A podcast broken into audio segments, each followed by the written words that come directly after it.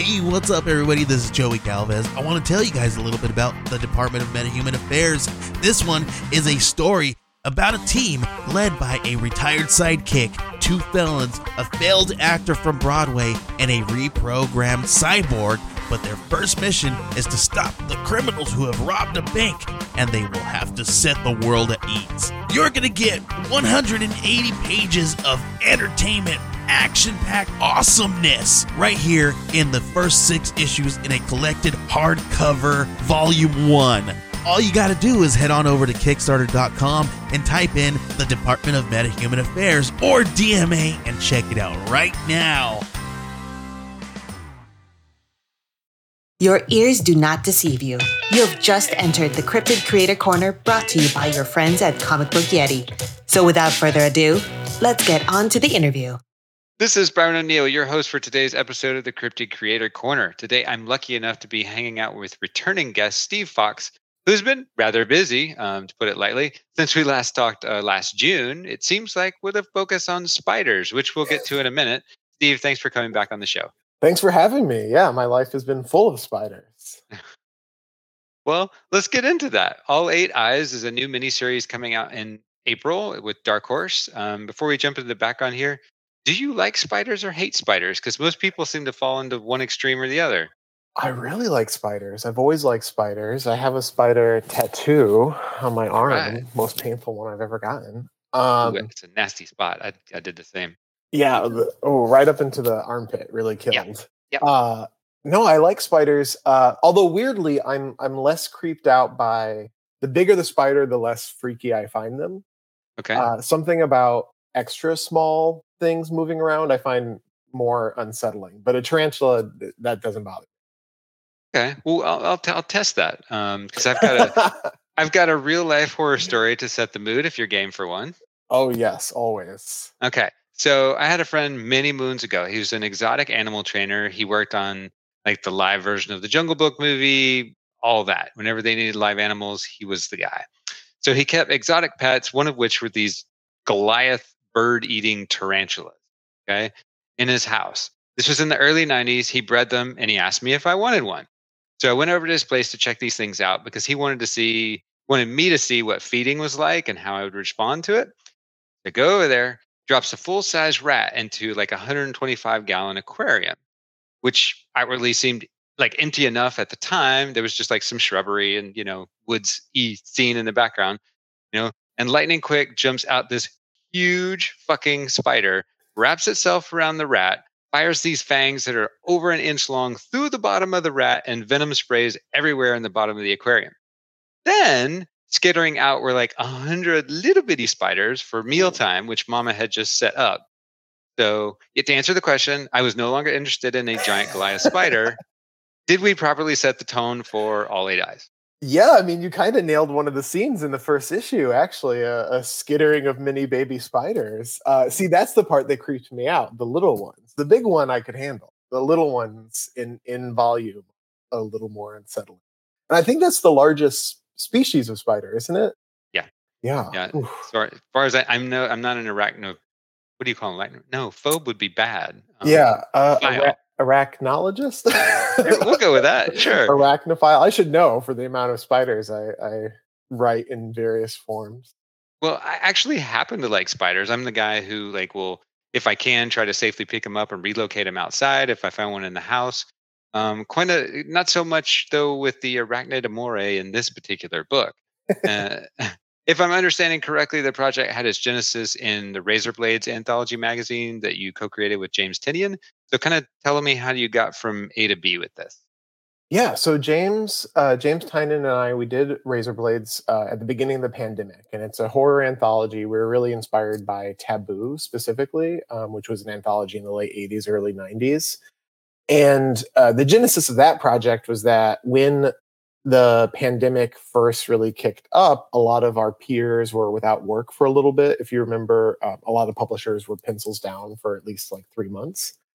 Um, and we're like, oh, you know, so many of our talented friends are not doing anything right now. Let's pay them to make some freaky horror comics and do whatever they want. And of course, you know, James and I were going to carve out space for ourselves in these these five issues that we did. And Um, I had a short in the first issue, I had a short in the second issue, and from the start, I had been talking to Piotr Kowalski, my co-creator in All Eight Eyes, um, about doing something for the magazine. I've been a big fan of his for a very long time.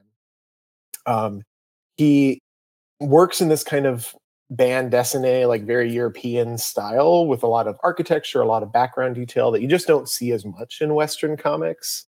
Uh, Mm. and I knew he'd be such a perfect fit for something that really relied on setting and like a, a sense of place, a sense of time.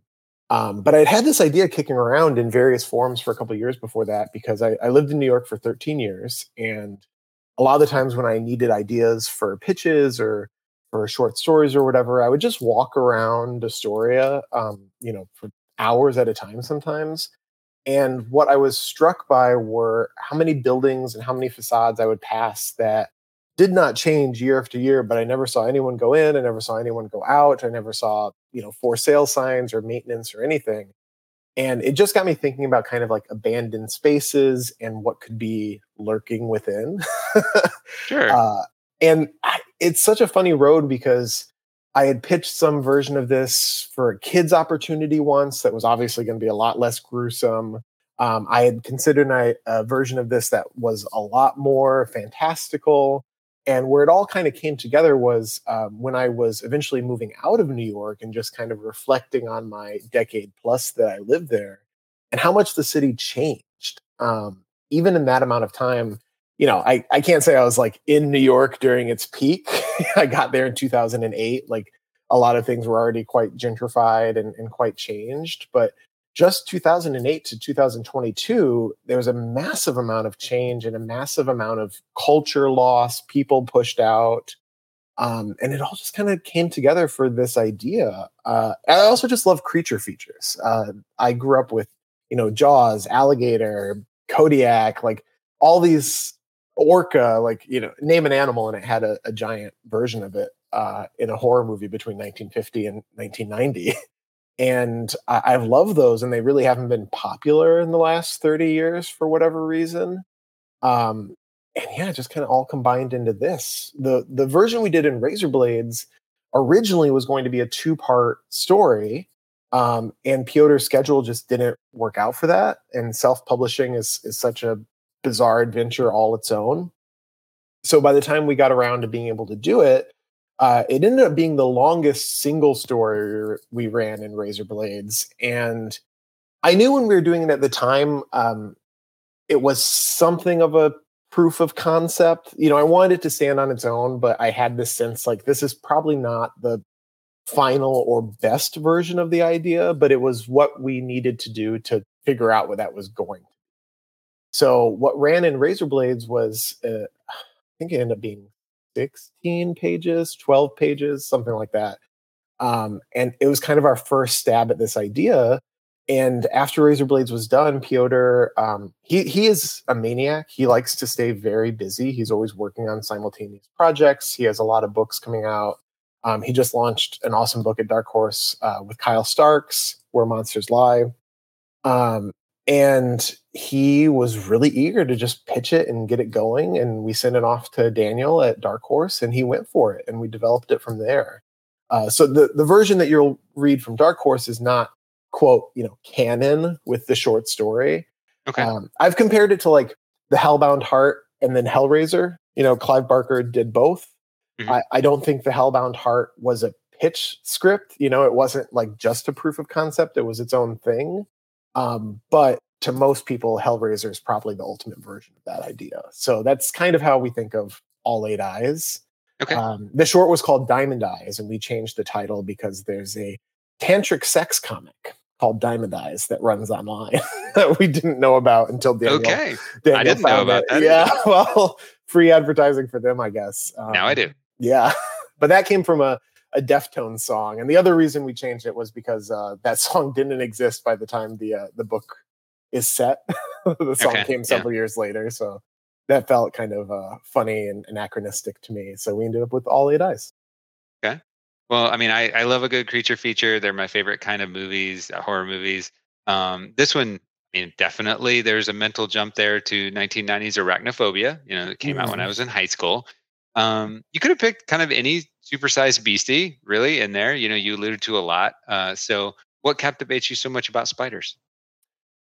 Well, the reason it originally landed on spiders was that I was fascinated by the idea of like trapdoor spiders when I was thinking of these abandoned spaces and these weird buildings that I passed all the time, some of them with, you know, quite unique architecture that didn't fit in with anything around it. I just had this idea of like a giant spider jumping out and grabbing you. And it, it really isn't any more complicated than that. like. I, I, think it's it, you know spiders fascinate people. Like you said earlier, people either love or hate them. Um, yeah.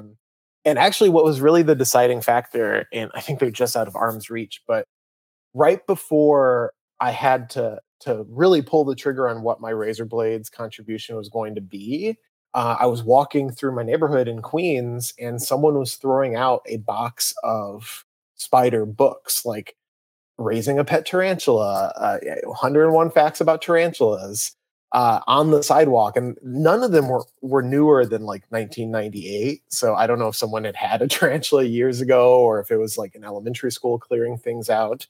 But stumbling on a box of tarantula books was really like too much of a sign. Yeah, there you go. And not long after, I was in.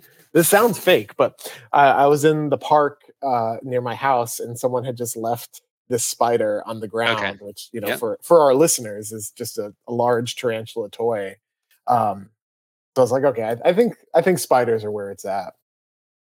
That's all the signs were present. So, you know, you mentioned in the newsletter both Brad and Hassan being grossed out by spiders. So, you know, are, are they shooting you DMs, mad at you for giving them nightmares when you coax them into doing this? Oh yeah, I mean, poor. So Brad Simpson is is our wonderful colorist. He does not like spiders at all. Uh, he said his kids get a real kick out of of him doing this book because it just grosses him out. And Haas is one of you know my best friends in comics, our letterer, uh, and he despises spiders. So I really had to talk him into that, but. It, it does tickle me because uh, so little content like truly bothers me um, that there's there's not much that would repulse me, uh, except for centipedes. So I couldn't have done this book if it was centipedes. they're horrible. yeah, I'm like cringy even saying the name. Um, so yeah, that's that's why it's all eight eyes and not you know ten thousand legs. Makes sense.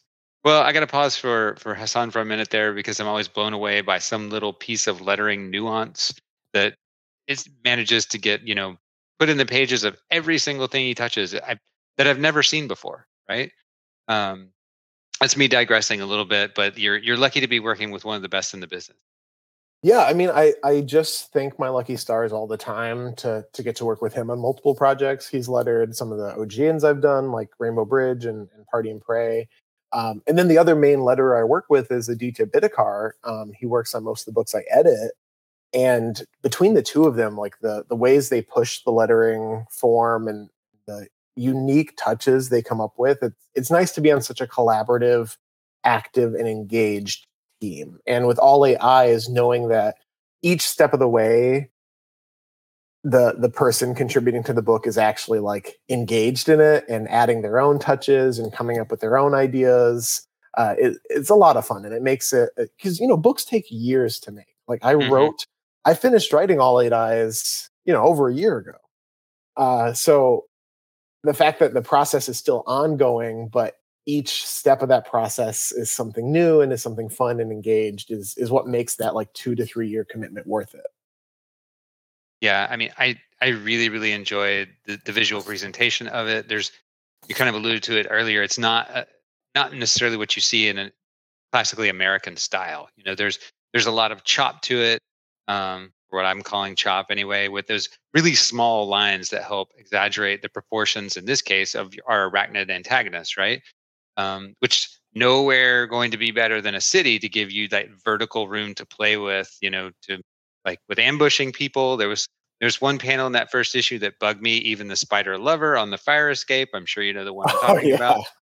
Yeah, that was a whole lot of hell no, but it gave everybody these cool opportunities to play with scale that was and that was really the other reason why Piotr was like my first choice to work on this project because I knew like creature features and this kind of horror, it's it's not as in your face. And and if you're someone who's not creeped out by spiders, this might not bother you. But if you are creeped out by spiders, the fact that Piotr is such a detail oriented artist and that these spiders look so close to anatomically correct and they're placed in such a detailed lived in world i think is really where a lot of the the repulsion comes from well let's give people at least a window into the, bit of the story here because it, it, centers around Vin Spencer, right? The college dropout who's partying his ass off, you know, who steps kind of unexpectedly into this apprentice role as a spider slayer, if you will.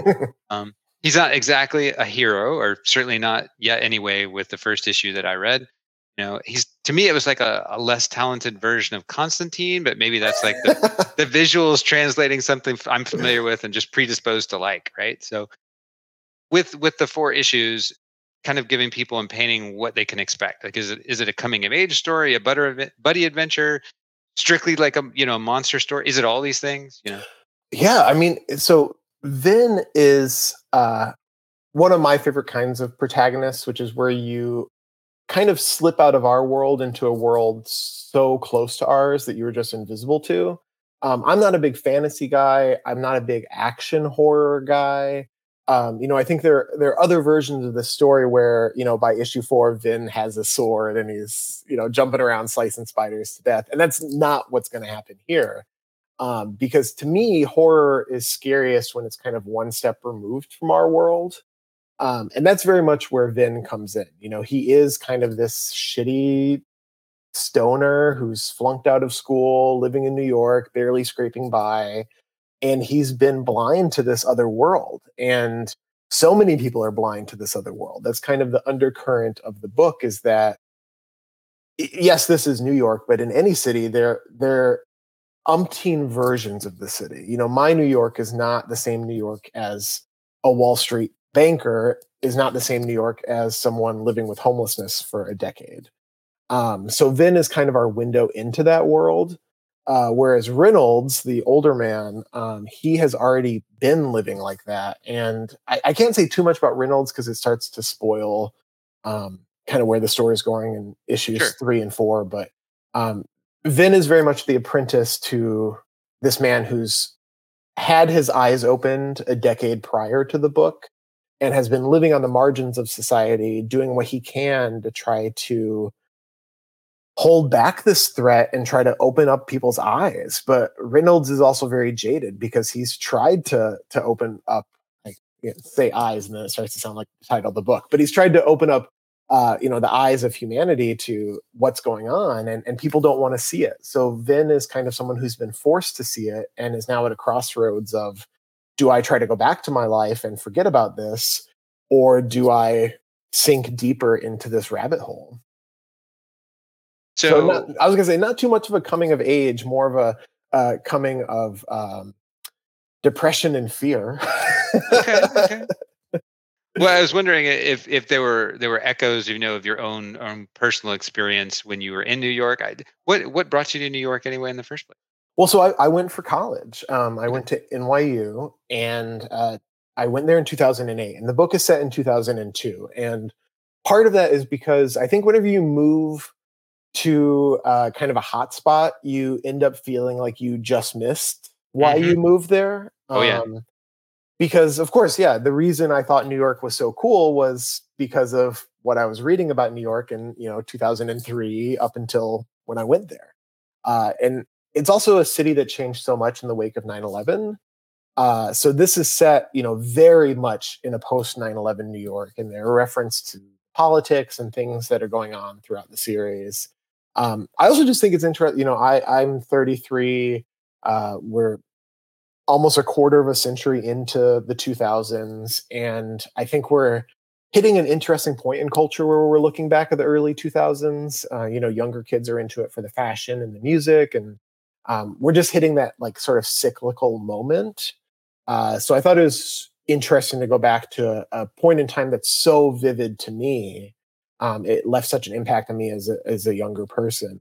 Um, but New York has changed so much. You know, when I got to New York, uh, there was not a Target in Manhattan, and now there's like 15. you know, there was one Taco Bell and it was terrifying. And, you know, now there's one every block. And it, it sounds minor when you put it like that. But when I moved there, I was kind of seeing the last remnants of a very unique city. And by the time I left, kind of just felt like suburban Michigan where I grew up, as far as everything's a franchise everything's the same 10 stores uh, you know all the the housing is so expensive that no one can afford to live here except for very wealthy people. So it, setting it a few years earlier than i got here was a way to assess that moment that attracted me to the city kind of uh, look at that teetering point, uh, and get rid of cell phones for the most part which is always useful in horror fiction in particular. Uh, you know, a lot of things start to fall apart if you have cameras in the hands of every character. Yeah, I never really quite thought of that, but yeah, that makes a lot of sense. Yeah, it's it, you know, it's it's um you can either come up with convoluted reasons to get the cell phones out of the story or you can just set it before everyone had one. yeah.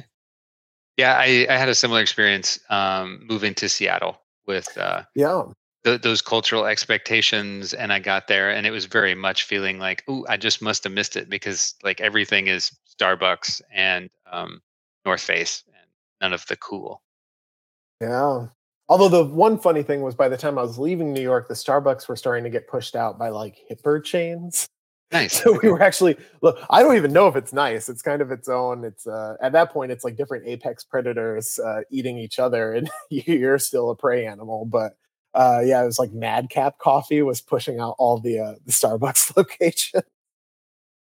Well, did you live in Alphabet City where the kind of the beginnings of the story are set? Yeah, I did for a couple years. Um, okay. And Alphabet City is one of the most striking examples, I think, of like gentrification and overdrive. And like, listen, I mean, I'm not a native New Yorker. I, I moved there um, when I lived in Alphabet City. I lived in the living room of a one bedroom uh, that was maybe like 15 feet from one side of the apartment to the other. Uh, it was a trashy, terrible little place.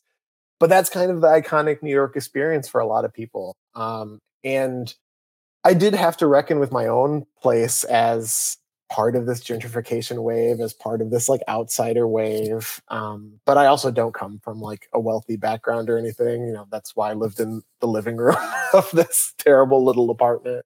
But if you go to Alphabet City now, you know, a lot of the smaller, long lasting stores have been replaced by boutiques that change over every year or two. And so much of the housing is like brand new luxury housing that just looks like an Apple store. Yeah. Uh, and it creates a really weird vibe. Like, I, I don't know a, a more tangible way to put it. It's just weird to cross from one part of Manhattan to another where this city used to have like such distinct neighborhoods and even in the last 15 years it, just the sameness has set in in a lot of areas. Yeah i mean i think that's that could be applied with a pretty broad brushstroke to a lot of america now.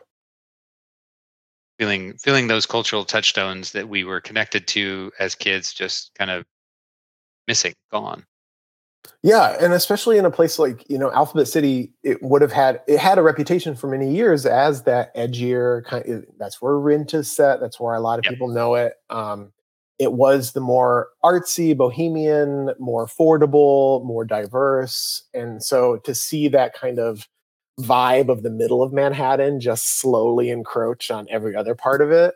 Um, so that's why a lot of All Eight Eyes is, is set in Alphabet City and in that area. But we crisscross the city a bit to get to enjoy different parts of of the environment. Uh, unlike the Daredevil TV show, uh, you know, none of these neighborhoods are all encompassing. It's very easy to go from Hell's Kitchen to Alphabet yeah. City. So we wanted to take advantage of the environment to an extent. So when you, as an editor, you do you, you do a lot of different editing work, and then writing. Do you feel like your editing hat, when applied to your writing hat, if you will, makes it easier or does it make it harder? As I'm very curious, horror is one of the, I think, the hardest genres, along with comedy, mm-hmm. to make sure you're just hitting the beats right.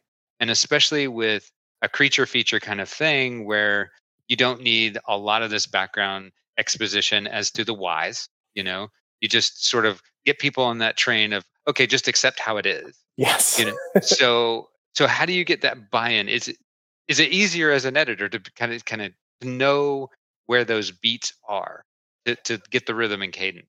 I mean, I'd certainly like to think it helps. I I don't know that I'm like cocky or confident enough to say definitively that it helps me, but I do think, you know, in my writing process, it has always been true that rewriting is kind of the crucial part of writing. Like you get the draft out and then you take a moment to stand back and really look at it and live with it. That's one of the nice things about All Eight Eyes having uh, been crafted over a longer period of time is that I, I had the liberty to to take a step back and really look at what was working or not working, what was missing, what needed to move around. Um, but I do think that I, I tend to be someone where I think about something for a very long time. I write it in kind of a mad rush, and then I step back and put my editor hat on and try to be very impartial about my own work. Um, and I do think compared to some of my friends, I am able to be more objective about my own work and say like, okay, this is not working. I'm going to toss this out. I'm going to, you know, get rid of this character, replace this character. And actually, one of the biggest things that changed in the course of writing All Eight Eyes was the entire uh, secondary cast was not in the original draft. So okay. in issue issue two, um, you meet some employees of the city parks department, which give this whole other perspective on what's going on, and you know that will converge by the end of the book. But in the first draft of the series, it was Vin and Reynolds the entire time. And I just had this sinking feeling. I was like, this is not something is missing. Like a perspective is not here. Um, some some ways I need to move pieces across the board are not here. Um, and that's where Dominguez and Godino and the rest of the cast come in. So you're working with an editor, and let's let's get a little bit into Dark Horse here because I feel like they're doing such a fantastic job as a publisher right now. We had our first annual Comic Book Yeti Ice or Indie Comics Excellent Awards, and your editor, Daniel, was my personal editor of choice, mainly because every time I read something from Dark Horse, it, it was great and had his name attached to it, right? So I know as an editor, you can appreciate those partnerships and having somebody else to kind of look over your work. So, how'd that project land there? And what's it been like to have them as a partner in publishing this? It's been amazing. I mean, I've been a fan of Dark Horse most of my life. Uh, I think that horror has had its ups and downs in comics, and Dark Horse has been very committed to it throughout all of it. You know, you can go back 30 years and Dark Horse was doing stuff in the horror realm. Uh, and, and to me, that's very admirable. And of course, you know, you have stuff like Hellboy, but even like Cal McDonald stuff, the the Steve Niles thing, um, you know, that left a big impact on me when I was younger. And seeing them do that, seeing them do uh, Criminal Macabre and, and all these other books. Daniel is is also, I think, like one of the preeminent working editors today. He's got a really smart eye, and his editorial style is to really try to bring out the best version of the story you're trying to tell. So, if I had to break down editing into two main lanes, it would be that or oh, I, you know, I like the gist of this. Here's how I would do it. And, and that's kind of like the two main things you can do as an editor. And, and when I'm editing, I also tend towards Daniel's style, which is, you know, James Tynion doesn't need me to tell him how to write his book, but I can take a step back and help James write the best James book possible. Uh, and that's really what Daniel's done on All Eight Eyes. Um, not with James, obviously, but with me. and uh, it, has been great. It's it's good to have a, a second pair of eyes. Hate saying eyes. It, it's so easy. I know. Yeah. Um, it's good to have a second pair of eyes. He's also like supernaturally responsive. Like I'll email him and he will email back in five minutes, no matter what. like to, oh I don't really understand if he ever stops working. Um, but no, it's just been such a positive experience. And he's worked with Piotr on other projects. Um, that's how we we ended up at Dark Horse. Is Piotr um, wanted to contact him and, and hit him up. And I had met Daniel before through mutual friends. Um, I honestly didn't think I had a chance of getting a project in front of him, and it all came together really smoothly. So I'm grateful for that. And we may be working on something else together soon. Fingers crossed. So uh, I'm looking forward to a continued relationship there. Well, these are not the only spiders you've been playing with. Um, I've been following the emergence of the new hero in the Marvel Universe, Webweaver. Um, suit design is fabulous, by the way, which you Yes. might expect from a fashion designer character. um, but that was, uh, I think, Edge of the Spider Verse number five, and now there's another short coming out in the Marvel Voices Spider Verse. Is that right? Yes, uh, and I, I've written another thing for Webweaver, which hasn't been announced yet. Um, but yeah, I know. I mean, that was such a cool opportunity. The Spider Office reached out to me last year because they wanted to create their first openly gay male character.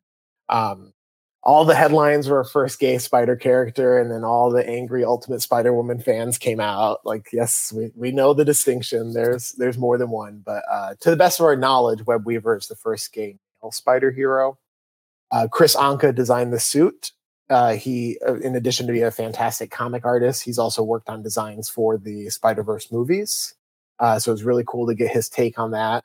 And the suit really took off. I mean, before the story itself was out, like my, my boyfriend's on TikTok. I can't deal with TikTok. I really don't care for social media in general.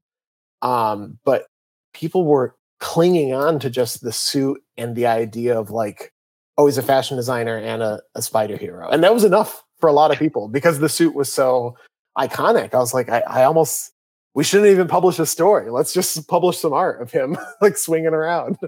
Um, and then we did the first story with Kei Zama, who's a fantastic artist out of Japan. They killed it. And now we're doing this new one. Um, and I'm, I'm really excited for folks to see it. The art coming in is gorgeous. Uh, Luciano Vecchio is drawing it. Um, and he's great. You know, he did the Iceman serial online. He does a million projects at Marvel and DC. He's very prolific. Uh, but it's been great to to work on this with largely queer teams to be able to bring this like authentic vibe, or you know, as authentic as we can make it vibe to this character, and also to help flesh out his world because he comes from another universe. He's got his own version of different characters. Um, I've always been a big sucker for multiversal characters and, and versions and other realities. That was so much fun for me as a younger reader. So to have the opportunity now to say, okay, well, this is his version of X, this is his version of Y, is is a very fun sandbox to be playing. Yeah, I, I just got a chance to chat with John Jennings about introducing Ghostlight character Oh, into yeah. the world with Silver Surfer. So, you know, Marvel seems to be finally injecting more diversity into the pantheon, right? So, what's it been like, you know, for you to be able to to work on developing a, a queer character for them? It's been really positive because uh, so my editor on on both uh, Webweaver stories so far has been Kaeden McGahey, and I might be butchering her last name. Um, but Kaden is queer, and um, having an editor who kind of gets it has been really helpful. like I can write, uh, you know, I can write things and not have to explain myself to the same extent, and to know that they can pick up on some of the references I'm dropping, and also help make sure those are going to communicate to the wider audience has been really positive. Um, and I, you know, when it comes to diversity in mainstream comics, it's always a contentious conversation. You know, we've fought this kind of stupid culture war for the last 10 years online with some fans who really resist it. But the thing is, there's such a bevy of choice out there right now. Like, if you just want to live in the 90s forever, you can. Like, there's a million reprints, there are legacy series, there are you know books that are bringing back creators from 30 years ago and that's great. I love that. Like i, am currently reading 90s x factor. Like i i read 10 issues last night. I love this stuff. It's not an either or for me um, but i am happy that there's more space being carved out to better reflect the world outside our window. Uh, and and my positive my experience has been very positive so far. Good. Well, I'd also noted there that you had gone back and started. Is this part of your continuing? I'm going back and rereading all of the X Men books from Giant Size X Men 1975. Is that Yep. So I'm up to 1994. Um, it there's just so many crossovers. oh my gosh? It was a really smooth experience from you know 1970 something to about 1985, 86. Um, and now I'm just like I read an issue, I go to Comic Book Herald. I read an issue, I go to Comic Book Herald. Like it's just so many crossovers to try to figure out which order to read things in. Uh, there are also like weird sections of these series that are not collected anywhere, so I have to dig them up different ways. Oh my god. It's been uh, a fun trial and tribulation. I think I'm going to try to get to Age of Apocalypse and then pause for a little while. Um, I haven't been doing it continuous because I wouldn't be reading anything else if I were. Mm-hmm. Um, but it's great fun, and, and the thing is, every every time I get through another section, it recontextualizes things I read later. Like I was a huge fan of the 2000s Peter David X Factor, and now reading the 90s X Factor straight through, having only read chunks of it as a kid, you know, it puts a lot more things in perspective. Um, it's just hard to figure out like okay i got to read cable five through seven then i got to go read this miniseries and then they have an arc in avengers and then they go to x factor and it's a it's an extra task. So does this tie into the the firestar thing? Like is this why you've gone back and done it? Because that's one of my personal favorite characters of all time. I oh, love wow. spider-man and his amazing friends growing up. Um, i was reading that if, if scott summers was your crush then firestar was mine you know? And i'd love for you to tell me that she's going to end up abducted by dracula like she did in the cartoon but i'm guessing that's probably not in the cards well firestar's back in gerry's hands i was very grateful to get to do the x-men annual and put a spotlight on her and i went back and revisited a lot of her stuff um, before i wrote that i've always loved firestar too i'm really happy she's with the x-men i can't spoil anything that's coming up but eh, that annual is not the only focus on firestar in the modern era. There's there's more to come for her story, and I'm excited for Gerry to tell it. Woohoo! Great. so so what what attracted to you uh, about her as a character? Kind of because it's certainly she's an outsider from most of the X continuum. Yeah, I mean that's part of it because uh, you know I think one thing unique to the X Men is that in almost every era, almost every run, there is a viewpoint character, whether that's uh, you know Kitty Pryde, Jubilee, Armor, a younger character, or you know Juggernaut, Mystique, Sabretooth, a former villain, or, or there's always kind of a character on each of the teams who is a little bit of an outsider to that world. And I think Firestar in the Krakoa era has such a unique version of that because she's not a, a novice hero. She's a very experienced hero. She just hasn't logged most of those hours on teams with an X in the title. Mm-hmm. Um, and especially when you think about Krakoa and you start to examine the sort of like a uh, community and, and nationalism and sense of belonging and well i'm a mutant so i'm here and i'm part of this. You're a mutant. Why aren't you with us? I, I just think it makes her a compelling character. Uh, it's also you know when you take a step back and look at like the the meta conversation around her she inspired such a heated discussion because um, you know she won the election last year we just held the new election i know who won i can't say yet and uh because she was not traditionally an x-men character it brought out a lot of malice in some fans who felt like she didn't belong however she got the most votes. So clearly, a lot of people thought she belonged. Um, so it was just a lot of interesting material to deal with there. Um, I also just think she's great. You know, I, I loved Spider Man and his amazing friends as a kid. I have five or six VHSs at home of the cartoon that I watched on repeat. Uh, weirdly, like fire and heat based powers don't get that much play in the Marvel universe. Almost all the prominent examples of them, besides Johnny Storm, aren't around that often which I just always found funny as a kid. Like in simplistic kid thinking, you're like, okay, there's ice guy. Well, why is there no fire person? You know, there almost never was. So I think she's just a fun, compelling perspective on Krakoa. Yeah, I think oh, that's my own personal take. I think uh, people can get a little lazy about the storytelling because when you have people with such primal powers, then the onus is on you to craft a better story. Yeah, and that's why you know in the annual I have there's kind of like two key power moments. She does something big and flashy. Yeah, uh, I think I actually included like the Akira explosion as a you know a reference in the script when I sent it to Andrea. Uh, but then she does something very pinpointed because she doesn't just have straight up fire powers, which people don't always remember. She has microwave radiation based powers, which can be used in all sorts of ways. Powers are also so funny in the modern era because um, fans online like get really intense about it. like, yes, they do. They really, really want the characters they like to be more powerful than anyone else, and they want to see it in like the biggest, flashiest ways possible, which is not always what storytelling is about. like you can't just go out and and have a Dragon Ball Z fight each time. Mm-hmm. Um, but you know, I had 30 pages, so we had one of those and we had something else. Well, returning to Razorblades, the collected volume one hardcover came out towards the end of 2022. Are you and James shelving it for the moment, you know, while you pursue other projects, or where is that? You know, it's it's uh I don't want to say anything official. It it is just James and I are both as busy as we seem.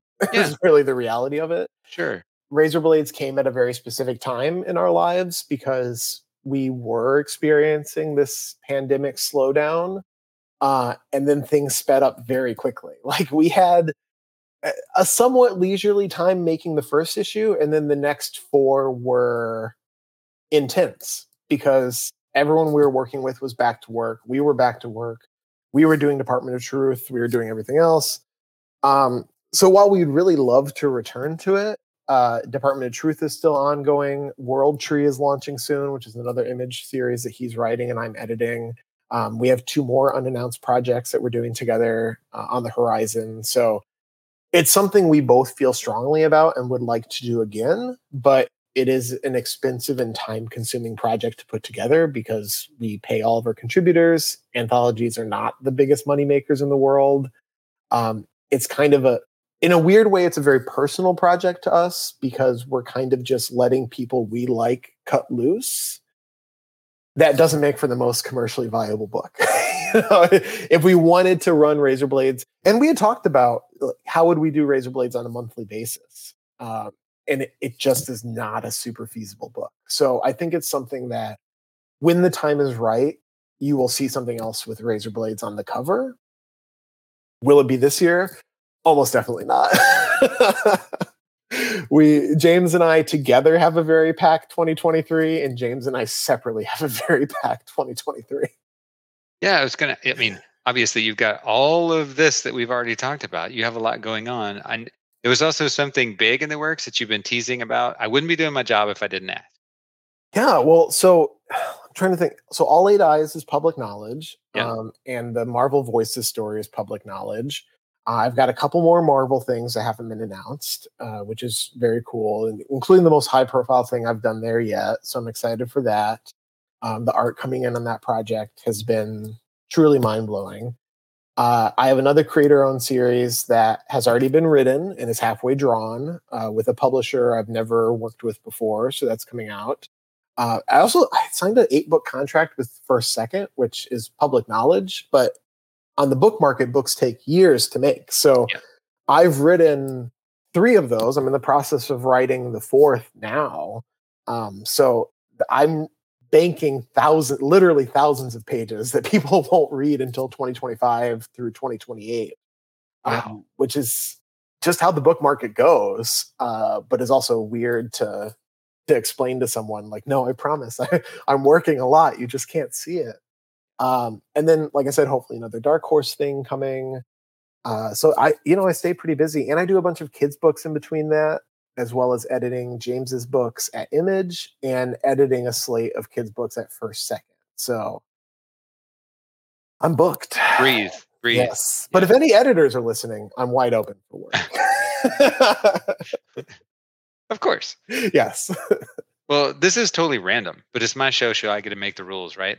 So tell me why you're so effusively excited about Chainsaw Man because I've had Ooh. I've had a lot of people tell me I should read this. I just haven't gotten to it yet, but people are super hype about it. So yeah, so I uh, put off reading or watching it until my boyfriend. My boyfriend's more of an anime and manga fan than I am. Um, my he's very into shonen, which is you know the usually the very action heavy, aimed at like teen boys, and I don't have a lot of patience for that. Yeah, uh, I can't do that yeah uh, he loves like my hero academia and stuff and it, i get it i respect it it's just not my thing yep uh, so the times where our tastes converge i tend to go all in on uh, and so when he finally put his foot down and was like i'm watching chainsaw man with or without you i was like okay okay fine let me go read the manga and then i read all of it in like a week it's it's stunningly drawn. Um, it is playing with a lot of shonen tropes in a very mature way, and I love bleak storytelling. Uh, Chainsaw Man is not afraid to kill off popular characters. It's not afraid to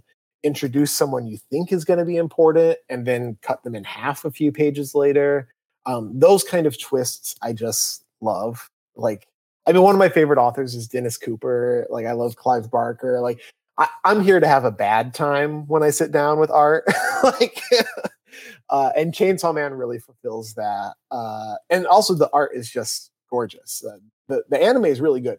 You know, I recommend that for people to get a taste. It's very faithful, um, but the manga is just gorgeous. It's very gory. It's very action packed, uh, and it's just ruthless. Like truly ruthless. And okay. um, I read ahead. He's only watching the anime, and I, I was really obnoxious for a week because I was just like, "Oh my god, when we get to this in the anime, you're going to lose your mind." It's like you have to stop saying that. like yeah, it's yeah. it's very annoying. well, uh, that's probably a better synopsis that sold me personally more on it than anything else I've heard. I think people are maybe just a little afraid of saying it's that bleak because I I love bleak stuff. I just finished um, the other night the the new Suicide Squad Blaze hardcover. Oh yeah, I saw you tweet about that. It's really good. I'm it's excited really to good. read that. I mean, I love Aaron. I love Si. Uh, I haven't gotten around to that one yet, but I'm I'm really excited to check that out. Uh, yeah, I mean, I just love more gut punches in in art, and especially like as I get to do more. Uh, disclaimer that none none of this is negative, but as I get to do more like sort of like corporate IP work, I really appreciate creator owned and original storytelling even more because you don't have to ask permission to cut someone in half. You don't have to like clear it with a censor or you know clear it with with standards and practices, and you can kill off whoever you want. Um, and so Chainsaw Man was really scratching that itch. Okay, check it out. Yeah. Well, where can people find you online these days? I know Twitter isn't your platform necessarily of choice at the moment. Hell, I think we're all over it, honestly. Yeah. But... I mean that that is kind of like the sad little dispatches remain there. Um, so I'm Steve underscore Fox F O X E at Twitter. Um, also SteveFoxe.com. Uh, and I have a newsletter that I'm kind of like reckoning with because uh, I, I had a conversation with Aditya about this where I do think a lot of us are using newsletters like blogs because uh, you know people of my age and a little older we remember when blogs were a thing and social media kind of killed them. Uh, so I'm I'm reckoning with what that's going to look like in the future. But for now, Twitter is where I'll post news and I keep my website very updated. So oftentimes books are on there before they're even publicly. Well, my last question is about the hustle. This is a segment I always do now. I ask guests for a piece of advice for the listener out there who is struggling to make it in the comics field or a young person thinking about getting into the medium. Um, so, what do you got for them? And it's been real bleak lately. Uh, you, you have some inspired positivity. That would be amazing. Oh gosh. Okay. Yeah. Let me fight through the first negative thoughts I had. Yeah. Yeah. We get that a lot. like, uh, marry someone with health insurance. You're going to be uh, poor. Yeah. Like, we'll go through all those real quick. Yeah. Yeah. I mean, my real advice is to the extent that you can make what you want to see. And it sounds simple, but I think that especially in Western comics, because everything's built on these like high concept five issue series that can be shopped around for film and TV, like that's all well and good. And you're going to have to do some extent of that just to make ends meet. But if you want to make a freaking weird psychedelic slasher or whatever, that's that's what you should be putting out in the world because the industry is not financially rewarding enough. It's not like it, it's such a gamble to end up on top that you should be happy with the process if that makes sense. Like oh, if you find yourself unhappy with the process of making comic books and you only like the possible results, it's not the business for you. That was kind of positive, right? Yeah, yeah. I mean, yeah. well, let's let's go with Steve says you do you. How's you that? do you. And also the other big thing I'll say is uh take in and enjoy inspirations that aren't other comics. Like the reason a lot of us of, of my age and older love all the British invasion writers is because they were bringing a lot of stuff to the table that we had never been exposed to before. Mm-hmm. And if all you're doing is reading other comics to make your own comics, you're going to kind of start self recycling. So find out what else you enjoy in other parts of the world, you know, fiction, nonfiction, prose, poetry, music, whatever, and, and figure out how that's influencing art and bring that to the comic page because we don't need someone who just really likes Grant Morrison and wants to do Grant Morrison because Grant's already doing that. And doing it well despite exactly. what Twitter says. well, All Eight Eyes is coming out in April, and you should pre-order it. Steve, please tell them why it's important to pre-order. Comics live and die on pre-orders. Uh, comics orders are set three months before they come out. Uh, what you know, a little less than that with final order cutoff, but that's what tells us whether or not there's an audience for the book. So as great as it is to find out on release day or catch up later, the sooner you lock in the order, the more secure we are to get to tell the story we're trying to tell. Uh, tell. Well, I loved it, and just folks out there, spiders aren't all bad, right? they eat lots of insects that are far worse, and that's the best pitch I've got for spiders. if people are asking me though, I'd order the James Stokoe. Is that am I James Stokoe? Yeah. yeah so that cover really killer variant artists. James Kilden on the first issue, Trevor Henderson, David Romero, and then Martin Simmonds, my Department of Truth buddy, uh, bringing it home. So we have some really cool variant covers coming up. Lots of spidery madness from all quarters. Well, let me say for the record, though, that if you kill Possum, I'm going to be pissed at you. I will say now, full spoiler, Possum is fine. I've been, a, I've been a vegan for 20 years. I'm not going to kill the dog. good, good, good. I'm not even going to tease it. Possum is never imperiled. Glad to hear that. Well, Steve, it's always a pleasure having you on the show. Thanks for hanging out today. Thanks so much for having me back. Yeah, this is Byron O'Neill, and on behalf of all of us at Comic Book Yeti, thanks for tuning in, and we'll see you next time. This is Byron O'Neill, one of your hosts of the Cryptid Creator Corner, brought to you by Comic Book Yeti. We hope you've enjoyed this episode of our podcast. Please rate, review, subscribe, all that good stuff. It lets us know how we are doing, and more importantly, how we can improve. Thanks for listening. If you enjoyed this episode of the Cryptid Creator Corner, maybe you would enjoy our sister podcast, Into the Comics Cave. Listen and subscribe wherever you get your podcasts.